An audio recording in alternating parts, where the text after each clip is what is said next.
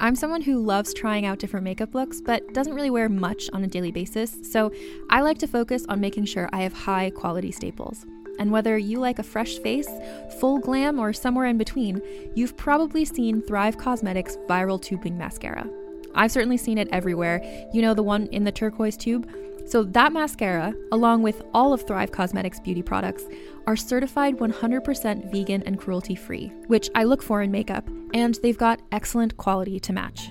And something I didn't know from all the mascara videos I've seen is that for every product sold, Thrive Causemetics donates either that same product, another product that is needed more, or a monetary donation. They've worked with over 500 nonprofits to help with a wide range of causes like supporting cancer survivors, people experiencing homelessness, education access, and so much more.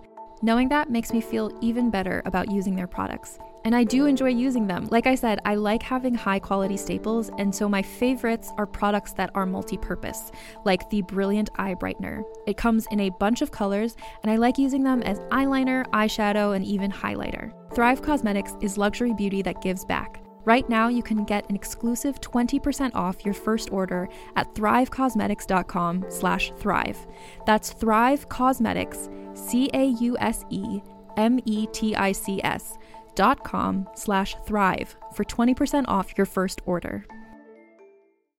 Another day is here, and you're ready for it. What to wear? Check. Breakfast, lunch, and dinner? Check. Planning for what's next and how to save for it? That's where Bank of America can help. For your financial to-dos, Bank of America has experts ready to help get you closer to your goals. Get started at one of our local financial centers or 24-7 in our mobile banking app. Find a location near you at bankofamerica.com slash talk to us. What would you like the power to do? Mobile banking requires downloading the app and is only available for select devices. Message and data rates may apply. Bank of America and a member FDIC. Do you like to be called Ben or Benjamin? In the podcast, you can call me whatever you want. That that part doesn't matter. So sir is okay. Master, I prefer. No, no. no, no. Anything's fine.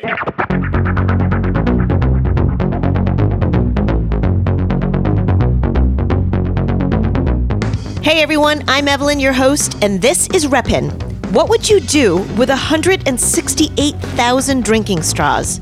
My next guest recovered that many straws off the streets of Vietnam and created an art installation piece to raise awareness of the impact of plastic waste on the environment. He's a Canadian artist, photographer, and activist. His work is a cross section of fantasy, art, and photography.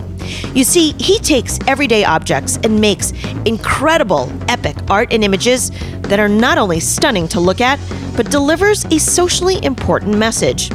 He's created unforgettable campaigns for Starbucks, Dell, and Nike, and he's generated over 100 million views for causes like ocean plastics, electronic waste, to fashion pollution. He's also been named one of Adweek's 11 content branded masterminds. He's constantly working to infuse his creativity with purpose. Now he even has a podcast called Impact Everywhere. He's going to share his experiences and how he's working to create change. Come say hello to the innovative and talented Benjamin Von Wong. Ben, thank you so much for being on the podcast. How are things going on your end in Canada? We just entered code red. So basically, travel between provinces have stopped. Gatherings are not allowed anymore. But I don't know. I, I think it's easy when you accept it. So I kind of accepted earlier this year that this whole year and probably the next was just going to be me introverting and diving deep into you know new territories through the internet. And so I don't feel too much of loss. Actually, I feel pretty good, and I think that's just the privilege of um, being able to work from home and having family and having health and all all these things that I think not everyone has the privilege of having right now. I agree with you. So you're a photographer. How would you describe your style of photography? Yeah, so I think people have described my work as photos that look photoshopped. I tend to go out of my way to create things that are really weird and different and unique so that when you look at it, you kind of wonder is it real, is it fake? And the goal is to ignite a sense of curiosity because I think that when people are curious, that gives you the opportunity to have a conversation. And it's about generating conversations as opposed to preaching to people. So I'm not trying to tell people what to do or not to not do. I'm just trying to say, hey, look at this really interesting thing that I did. This is how we did it. And also, this is why we're doing it. The why has changed over time, but that's always been a similar approach. Let me just kind of take a minute and give a little bit of background. You take items that nobody thinks about, things that people throw away, and you incorporate them into your photography. I mean, you take hundreds of like straws, plastic bottles, old laptops, and you create this epic, fantastical photo where you make a social impact with your art and your photographs. So you you had like a model dressed like a mermaid and you made all of these like plastic bottles look like water. I mean, it was really incredible. All of your photographs have a very important message. They're very socially aware and they're very powerful. Can you talk a little bit more about those elements? Right. So I think my photography style has changed quite a little bit over time. So when you ask me like what do you do? I think the time scale sort of matters. So most recently, I've created a lot of stuff out of waste. And so basically, I've been playing with trash for the last couple years. so I converted 168,000 plastic straws into, you know, the parting of the plastic sea. It, it was a, I think, uh, eight feet tall by 10 feet long sort of art installation that was made out of straws that were collected off of the streets in Vietnam over the course of nine months. But I've also done other things in order to generate awareness from tying a model underwater while sharks swam around. And so I think there's just a lot of different ways to raise awareness, but they all follow like a similar guideline, which is try to do something that gets people to wonder what it was like, what was created. And then you kind of just walk people through that approach. So it's education through adventure. With regards to the mermaid project, where you put a mermaid on 10,000 plastic bottles, that was just a personal project that took place uh, the week after my sister's wedding. I happened to be in Montreal at the time. My mother found a mermaid tail designer. I wanted to find an excuse to shoot this mermaid tail. And the Great Pacific Park Garbage Patch was getting a lot of attention at the time. And so it was just an opportunity to tie these narratives together. Friend who wanted to try his hand at being a producer offered to help. And so he just called up a couple recycling centers. On the second phone call, they said, Sure, we'd love to send you 10,000 plastic bottles. And in 18 foot truck. And I was like, wait, 18 foot truck? Like how how much is 10,000 plastic bottles? I don't think you like, I just didn't even think about the volume of space it would take. And that's when I had to look for a warehouse and one thing led to the other. And so I think a lot of my projects follow this sort of adventurous trek of of problem solving together, volunteers streaming in, and then doing the best you possibly can with what you're offered. And all of these are always documented. So there's a there's a photography component, there's a video component, there's a blog component, there's a social media component, and I guess the best way to describe me is is some kind of a one man marketing agency. Yeah, I think that's a huge understatement. But I want to peel this back a little bit. Ben, tell me a little bit about your heritage and your upbringing so we can kind of get a sense of where this perspective came from. We obviously talked a little bit on the phone prior, and you had mentioned a sense of being nomadic. Can you break that down and let me know what you meant by that? I was born in Toronto, but overall, I think I consider myself a Montrealer. And the reason why it's really hard to answer this question of like, where are you from? Is that I actually went to 13 different schools in three different countries in three different languages. My dad was an aeronautical engineer. My mom has a degree as an accountant, but decided to be a stay at home mother. And would pick up education jobs along the way. I have one sister, and so the two of us would just kind of travel from place to place with my family. And I guess that gave us a really interesting worldly sense of the view. I think I've always been sort of a third culture kid where no matter where I went, I never fit in. So in Canada and the US, I was always the Chinese boy. And in China, I was the Canadian guy. And, you know, when yeah. I was in a French school, I was the one who kind of spoke more English or Chinese. And it, it's just like never quite mattered where I ended up. There was never like a sense of belonging, a sense of place. Even when I came back to Montreal when I was a little bit older and studied French, I studied French in the French system. So I, I have a history of France. I don't know the history of Canada yet. I'm Canadian. Right. And it's just this really weird I think, complex childhood, which is interesting. The reason my parents wanted us to lead this life is that they thought that if we traveled the world and we gained more perspective, it would be good for us, right? It would be good for our childhood. Yeah. And to a certain extent, I think they were right. Downside is that I have like no childhood friends. So, oh, wow. Life is sort of give and take, right? We are who we are because of a combination of circumstance and perspective. in my case, it means that I can make friends really easily. I can go anywhere. I can, I, I can uh, Adapt. empathize, and adapt. Yeah. But I'm also not really good at holding on to friendships, and I think that's kind of like perpetuated throughout my adult life because I I'm sort of transient. And so for the last decade as an artist, I've basically been nomadic where I would hardly spend more than six weeks in a single place at any given point in time. And so COVID, in that sense, has been really, really different. That's so interesting. You know, adaptability in life is so important because, I mean, look at the situation we're in right now.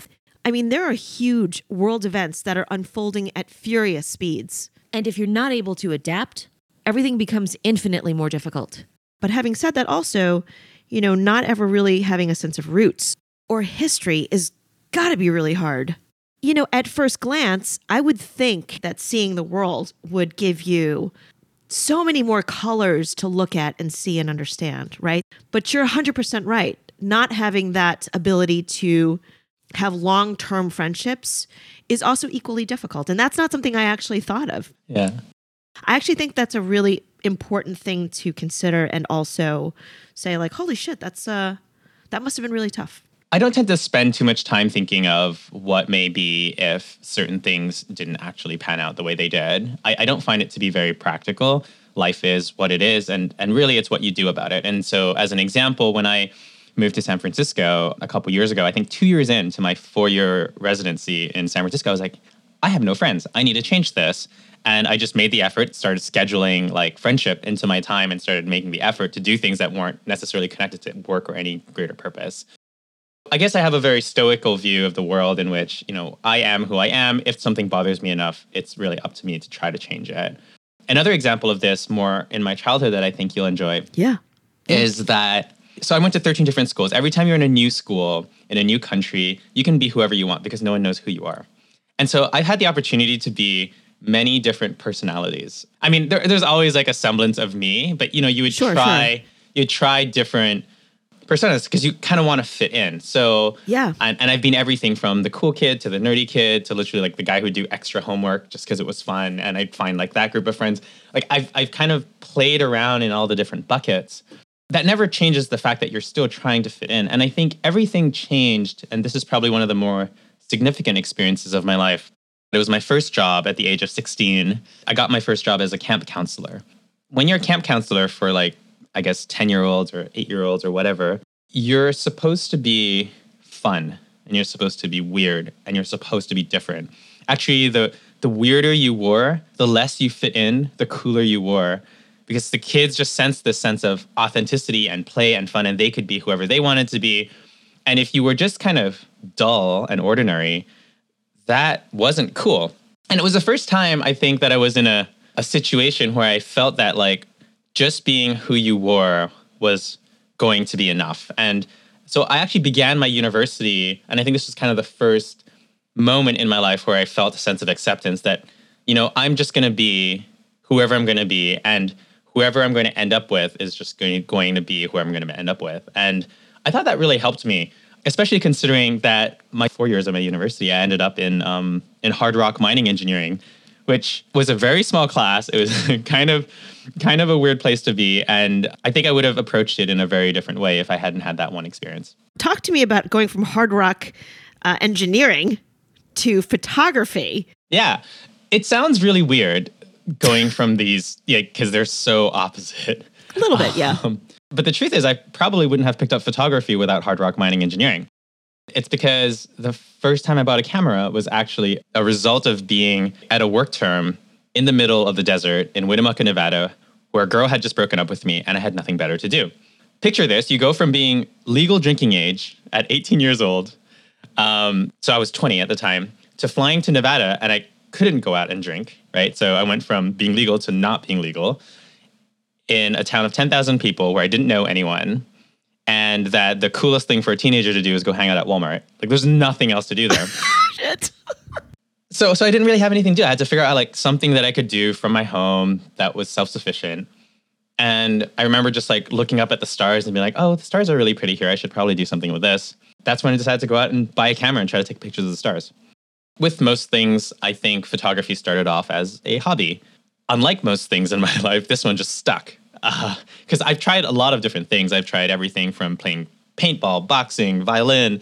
None of them I was actually really good at. And it just so happens that photography, which I think is kind of the perfect balance between technical understanding of a, a, piece of hardware, there's a software component when you get into the editing, there's a social component.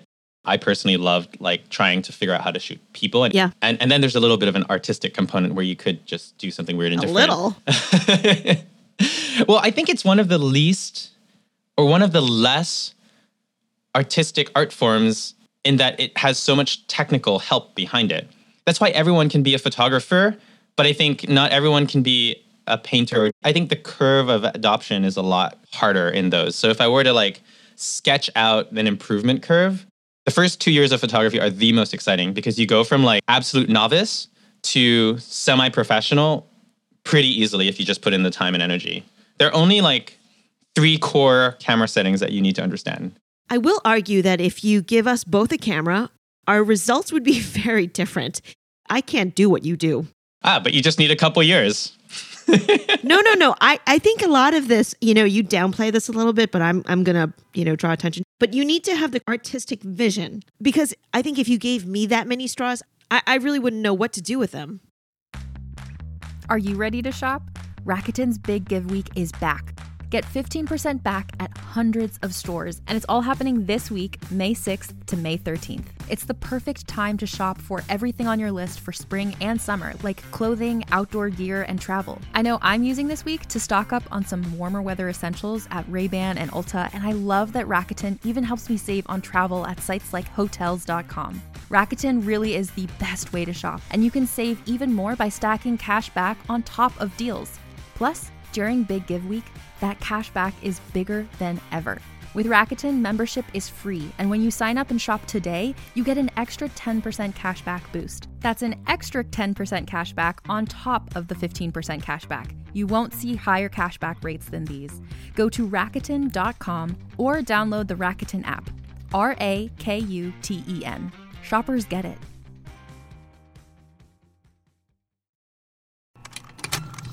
Contained herein are the heresies of Radolf Burntwine, erstwhile monk turned traveling medical investigator. Join me as I uncover the blasphemous truth of a plague ridden world that ours is not a loving God, and we are not its favored children. The Heresies of Radolf Burntwine, coming January 2nd, wherever podcasts are available.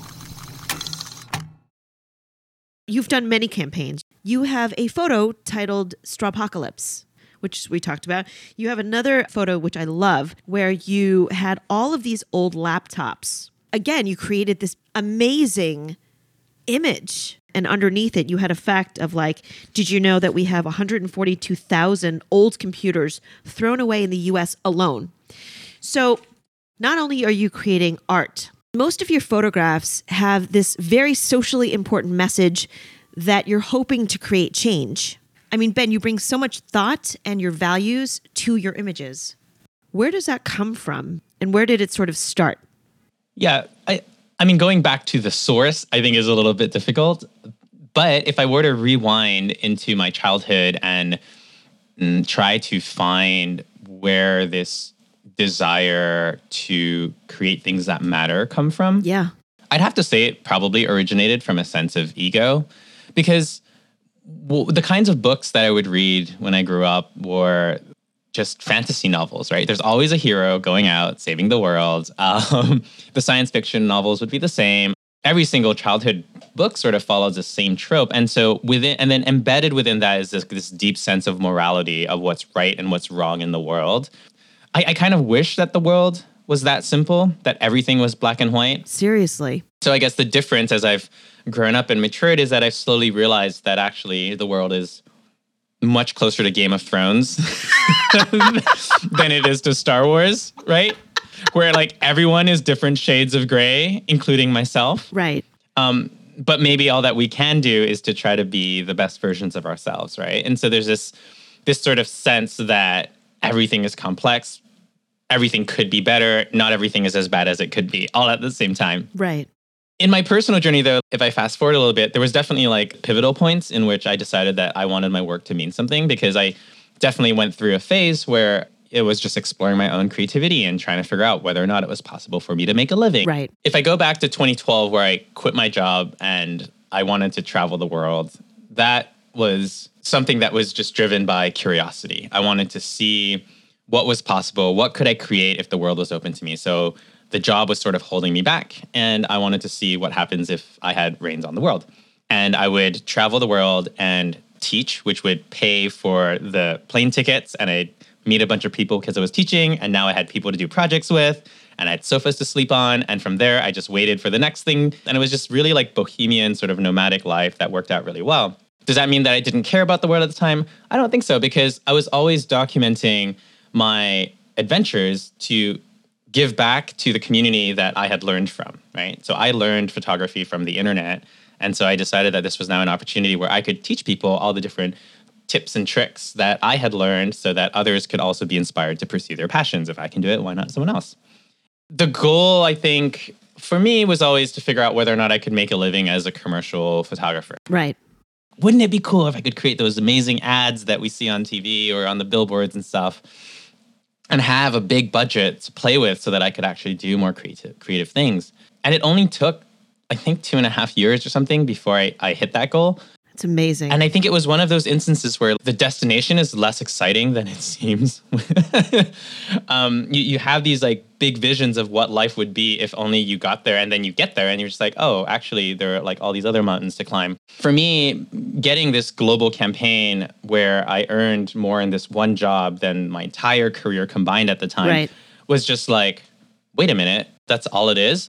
The work wasn't more creative than it necessarily was. I just spent a lot more time in meetings. That's so true. Yeah.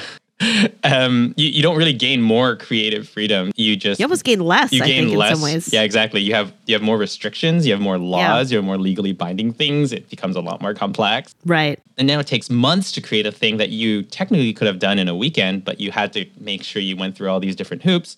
You now have a thing that really what has it done? It's moved product off of a shelf. Right. And so it felt like a tremendous amount of energy and effort and time that wasn't actually doing what I set out to do, which was to like positively influence the world and people in some some capacity. I was making money though. That's good. And I think for the first time I had a runway. This was my opportunity to go like, okay, wait a minute. Maybe I've been on the wrong path. Let's just take a year to figure out what would it look like if I were to take my life and give it a more impactful direction. Because when I thought to the projects that mattered the most to me, it was always the projects that had um, a deeper sense of meaning and purpose. I can give you a couple examples. One was surprising a fan who was 21 years old, chronically ill with fibromyalgia. I flew myself to his doorstep, wrapped myself up in a box, Aw. wished him a happy birthday, and then took him on a one week adventure. I did a talk to fund it, like a presentation, and then he had the opportunity to speak for the first time. Oh, Ben. Actually, now he's like an award winning photographer. Wow. So like, it entirely like shifted the direction of his career. That's awesome. Okay, that that's really cool. That's like a good use of your skill. That's an understatement. Another thing that I did, there was a family that reached out to me. This family wanted to raise money for their daughter who was dying of a terminal degenerative brain disease. They said like, "Hey, do you think you could come over and make a video? We think it could really change the course of this disease." And I was like, "Okay, if you don't find someone better because I don't know how to make videos, I'm willing to like fly myself over." So I once again I gave a talk to fund the whole thing. Ended up at their place, stayed on their sofa for 10 days, made a video that ended up raising a million dollars over the course of a month, 1.8 million dollars over the course of a year That's incredible. ended up being the top funded GoFundMe campaign. Not necessarily just because of me. It was like I contributed one piece of the puzzle, but they took something that I was able to create and made a difference with it. And I was like, man, I want to do more of this kind of stuff. Like, how can I do these things that really put my skills and, and add a layer of magnification to it? That sort of became the question for over a year. And part of the challenge is that what I do well is like this epic fantasy and what the world needs isn't necessarily more epic fantasy. How you make a difference with really crazy, exaggerated things wasn't immediately apparent. And so I kind of had to test and create and see how might I collide these two worlds together. It was only through experimentation, watching a bunch of documentaries, testing, that I started to realize that, you know, maybe there's an element of metaphors that I could tap into. The fact that not all the topics in the world are palatable or interesting, Right. intrinsically interesting to people. Right. So might I use art as a funnel, like the top of funnel, to draw people into the conversation that wouldn't normally care for it? Could I make something that was boring more interesting and more exciting? That became sort of the formula. The answer would be a very loud yes. And I could look at your work all day long. I mean, it's a perfect cocktail of the two. It's not just beautiful to look at, but it's incredibly important. Now, when we talked on the phone, you had also mentioned something that I really loved, and I'd love for you to kind of discuss. You said you live a life of privilege, mm. and that that privilege allows you to choose the things that you want to do, to be able to create. So, when you talk about privilege, obviously, this is a podcast and people can't see you. You are an Asian male for people who haven't seen you. Privilege and, and minorities don't always go hand in hand. Tell me what you meant by you have privilege and how that allows you to do what you do. Can you break that down for me?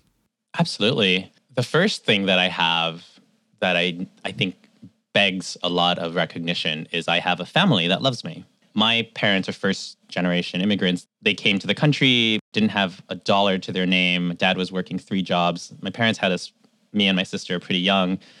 My mom was using coupons. I mean, she still uses coupons. She's never gotten Smart woman. the they they did all the sacrificing and we just did the living. Growing up my mom gave up her day job. My dad took on mm-hmm. extra jobs to make sure they could pay for things. I still got to have violin lessons that were $50 an hour. My sister got violin lessons. I started playing violin when i was three. My mom would sit there every single day for an hour even though she didn't know anything about violin to make sure we practiced.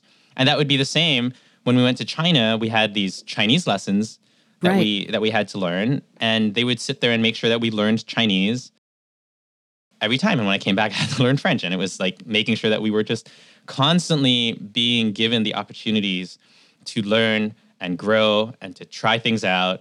I was not an easy child. My parents actually almost got a divorce because of me because they just couldn't figure out what to do about me because i was just like hyperactive ADD kid running around but but you know they stuck they stuck by me. Yeah. so that's like one really big core privilege. The second core privilege that i have is like education right? I got to go to all these different schools in all these different countries. I got to learn three different languages. I got a university degree. This was all taken care of by my parents to a certain extent. Like they had put some money aside to make sure we could go to university. They chose canada as a country for us to study in because it was something that was affordable you know university here is actually quite cheap. It only costs $10000 That's for- insane. for a mining engineering degree right? I think those fundamental building blocks are really important. You know we we look at life often and we think of like inflection points in terms of like the roads we would have chosen um, differently like how would we have turned out? Right. I think one of the things that never gets the credit is what are the things that have always been there that were just invisible, that we never paid attention to, that have allowed us to be who we are today? Right. And that's kind of, I think, what privilege entails. I see all of these um, fundamental pieces. The fact that I, you know, had a degree, had a job, and then picked up photography on the side, and then my family, despite not really wanting to me, me to be an artist, also never said I wasn't allowed to try out this photography thing. I mean, I had to sort of trick them. I said I was going to get an MBA when I quit my day job and studied for the GMAT and just never actually oh went into the MBA.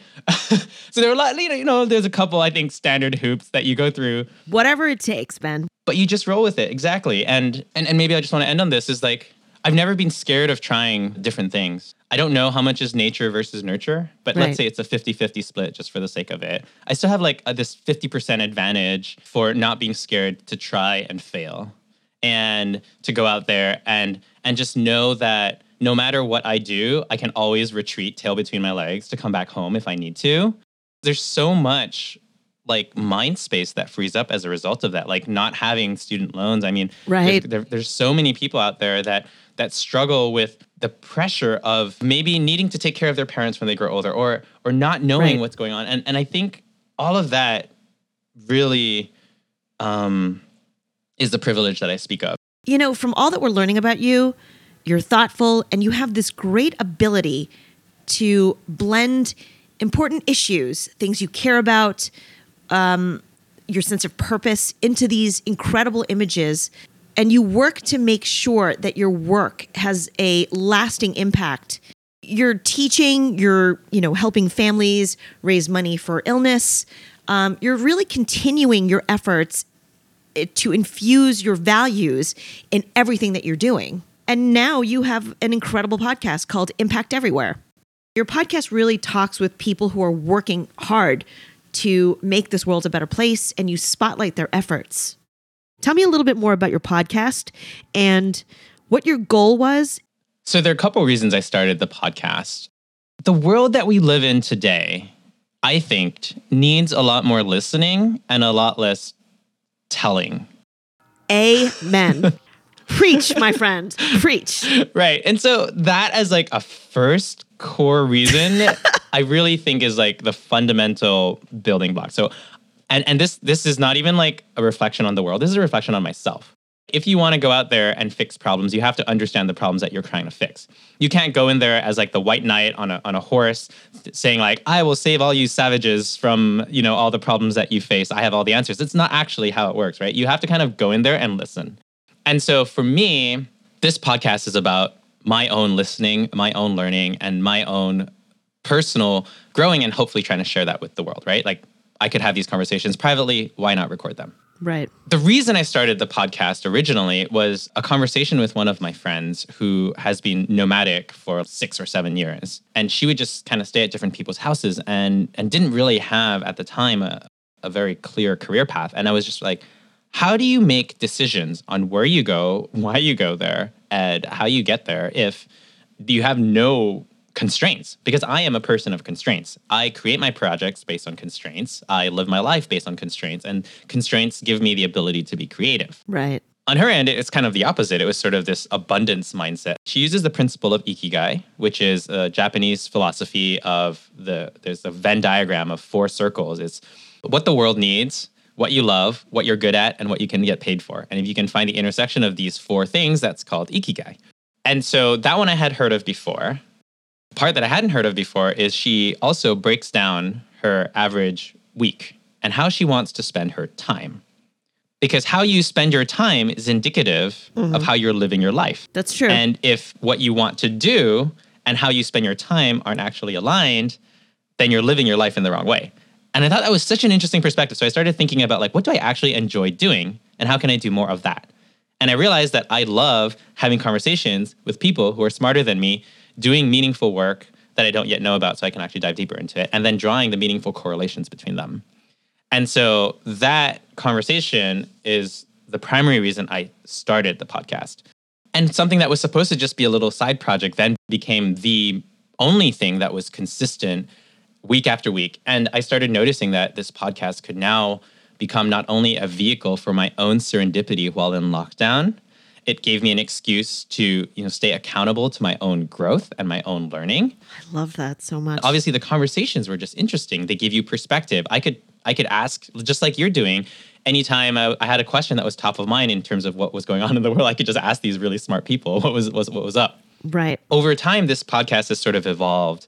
It's called Impact Everywhere because I was exploring positive impact in unexpected places. And so it's the worst marketing like technique because you're starting from a broad pool of non SEO friendly sort of material that doesn't fit in any uh, specific vertical, which means that Right. it's really hard to build an audience. But that's kind of how my brain has always worked. So I have everything from NASA scientists to Oscar winning filmmakers to human trafficking survivors to youth activists trying to figure out like what ties these people together and what do we have to learn from all these different fields and how does it all fit together? Right. I am growing as a result of these conversations. And I think that's the most important part. I'd be curious to hear from you. There's something really different going from producing piecemeal content that people double tap on and move on from, and people that will sit down and listen to your thing. Mm-hmm. Two weeks ago, I was just like, it's really tiring. Do I want to keep going on this podcast? because Right. it's a lot of work. It is a lot of work. A lot of work. Yeah, it's a stupid amount of work. And I was just just kind of internally debating like uh, maybe I need to change the format, maybe I need to reduce the editing. Like what can I do to make this like less painful? I received like four different messages randomly from people who said, "Hey, I just want you to know I've been waking up every morning with your podcast. It's helped me make a decision." I had this guy reach out to me from mining engineering 10 years ago. I don't even remember meeting him. Anyways, he reached out and he said, "Hey, I just want you to know that I've been going through this really hard like life decision trying to figure out where I want to push my career and that your podcast has really helped me make those decisions." And I was like, oh my gosh, okay, this is a different kind of impact. This isn't just like inspiring people and like da da da. This is like Right. giving people the opportunity to dial into something deeper. And mm-hmm. for you, it's is is it like has it been the same like in terms of any feedback that you've received? Yeah, you know, Ben, that's a really good question because uh, as you were talking, I could certainly relate on many different levels. it is absolutely an incredible amount of work. But yeah, I've gotten some messages from listeners. You know, one person's takeaway was something like, uh, most of their lives they believed what other people said about them but after like listening to an episode and hearing one of my guests and their experiences they were inspired by them and reminded to not do that and to just live their truth. So you know hearing that and getting those kinds of comments it's it's amazing. So that and also remembering why i originally started the podcast. You know i'm worried about where the world is. I'm also worried that we're not listening to learn, but we're listening to respond. You know, we have to be able to see one another beyond the surface, beyond the images, and beyond what society has us all labeled as. You know, we really have so much that we can learn from one another. And those are the reasons why I'm doing what I'm doing. And you know what? I have to hold myself accountable. You know, I can't complain about being worried or not happy with the situation and not try to do something about it because then I'm a part of the problem. So, for all of those reasons and, and more, I mean, it's why I'm doing the podcast. I love that. That's such a, I mean, and, and that's so empowering in some ways, right? Like, because now you can do something about it, even if it's quote unquote just a podcast. And and in so many times, I think once you can see the the human behind the rhetoric, it changes everything. it changes everything. And this podcast does help remind me in a very tangible way how many good people are out there, you know, doing their part, making the effort to really make a lasting and positive change for, you know, everyone. you know, at the end of the day, one of the things that you're doing is is that sure it's helpful for you, but you're taking the time to have these conversations online, editing them, putting them together, and then sharing them with others. And Thank you. Well, you're doing the same. if anyone is listening to this interview and appreciates it, I think, you know, one of the greatest gifts that you can give is just to take the time to like write something yes. and just say like, oh, this resonated with me for some reason. Yeah, please do because you know it means a lot to all of us. Guys, you got to go check out his his podcast. It's great. It's called Impact Everywhere. For people who are still struggling with finding a voice or f- trying to figure out how to make an impact, what would your advice be to them? I think that we are already having an impact, whether we know it or not. So the first step is actually to be aware of the impact that you're having on yourself, on those that are close to you, on the work, the, the environment in which you work, and the people in which you encounter on like an everyday basis. Because it starts there. You can't go and change the world if you can't change yourself. It's exactly what we've been doing in this podcast. Is like zooming out and then zooming back in, and zooming out and zooming back in. And I think that this desire to change the world and fix everything is actually a lot of ego speaking. And I think that it's a byproduct of the media that we consume. Like, you never watch a movie in which the hero doesn't accomplish anything except makes his family happy. like, like everyone is always out there saving the world. And so there's this expectation because you see yourself as the hero Right, right. That's so great. and, and and I think it's just like sort of unrealistic in that way. And and so I think we often get in the way of our own ability to actually affect the people and the places in which we can have we can make the biggest difference. I you know I fall prey to that too. so so I'm very conscious of this is also me like telling myself that you know sometimes it's just about you know this immediate area of what you touch Right. if you have that part figured out if your your bucket is completely full on that part then i think the other piece of the puzzle is starting to find allies in the spaces that you care about it's really rare that you have an idea that hasn't already been thought about before. Yeah. and so just going out and and finding your tribe. It is not easy to find your tribe to find your people to find those that like think and believe and understand your value and finding that sense of alignment. How do you go about finding that? I don't know if there's like a universal strategy but my strategy is is basically this podcast similar to what you're doing just going out there and having conversations with people and putting yourself out there. Because if nobody knows what you're looking for it's really hard for them to help you find it and people gain value from being of service Right, right. if you're not vulnerable and if you're not telling people like, "Oh man, I really I wish I could find this thing." If you can't articulate it, then others aren't going to be able to articulate it. They won't be able to help you discover it. And so one of the big questions that I've been personally trying to figure out on my own is what do I want? Really simple, dumb question. It's but like, what do I want? huge question, though. It's a really hard question to answer. It's a really hard question. so I'm taking this time of COVID to like figure out what do I want, barring the world. Like forget forget about the world because the world is like an excuse. It's like saying, "Oh, I can't be successful because I've decided to create an impactful life, and as a result, I can't get the jobs that I wish I would." Like, that's an excuse. So take that aside, put put the world aside for a second, and put like your altruistic internal hero that you think you are aside, right, right. and just look at yourself. I think that's really where all the power comes from. It's where all the the work comes from Yeah. there are no more excuses when it just comes to looking at yourself in the mirror. Um, and I think that's the best place to start. You know, it sounds so simple, but it's so hard. Holy shit, that's so hard. It's so miserable. It's it's and you're just like, it's such a dumb question. Why can't I figure this out? No, it's Yeah. so hard. I mean, if you really honestly take a step back and you look at it and you try to do it, that is the hardest thing, but it's also the most rewarding. Yeah. But damn, it's hard, Ben. Maybe maybe this is what I do is that I move from place to place and I look for patterns and I draw experiences from one place and apply it to another and I look for meaning in things that don't necessarily have it in order to try to craft the thing that will help people move forward. There's so much out there in the world and I think you you you gain these answers by interrogating in the first place, right? And asking the right question. It's not a question that you should just answer like you're ordering, you know, a combination um, at a restaurant for lunch. And it's expected to change over time too. Yes. I mean, you are not the same person you were 10 years ago, and you will not be the same person you are 10 years from now, nor will the world be the same. And so, Clearly. Yeah. if your purpose hasn't changed, there's probably a problem. Right. yeah, it's always a work in progress. But sign us off, Ben. Let me know who you are and what you represent. I'm Benjamin Von Wong, and I represent the butterflies that float from thing to thing to thing without never knowing where to land. Thanks to my guest, Benjamin Von Wong, for his time sharing his insight, stories, and perspective with all of us. He's really doing some incredible work. And don't miss his podcast, Impact Everywhere. You can find Benjamin through his social media, and you can find those links in the show description. My next guest is Kyle Maynard. He was born with a rare condition known as congenital amputation that left him with arms that end at the elbows and his legs that end near his knees. He's an entrepreneur, best selling author, mixed martial arts fighter, wrestler, and the first man to bear crawl to the top of the highest mountain in Africa, Mount Kilimanjaro, and reach the summit of Argentina's Mount Aconcagua. Pretty badass, right?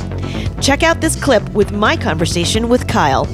You look at those moments that you've gone through in the past and you can draw upon them to, you know, determine that like you're capable of, of overcoming those things. My name is Kyle Maynard, and my episode of Reppin' is coming up next. Reppin' is available on all top podcast platforms, so subscribe, tell your friends, and leave us a review. And I want to hear from you, so you can reach me at Twitter at Reppin' Podcast and follow me on Instagram at Reppin' underscore podcast. Thanks always to Nelson Pinheiro and Gracie Kong. Reppin' is a Suburban Outlaw Productions. Until next time, stand up and represent.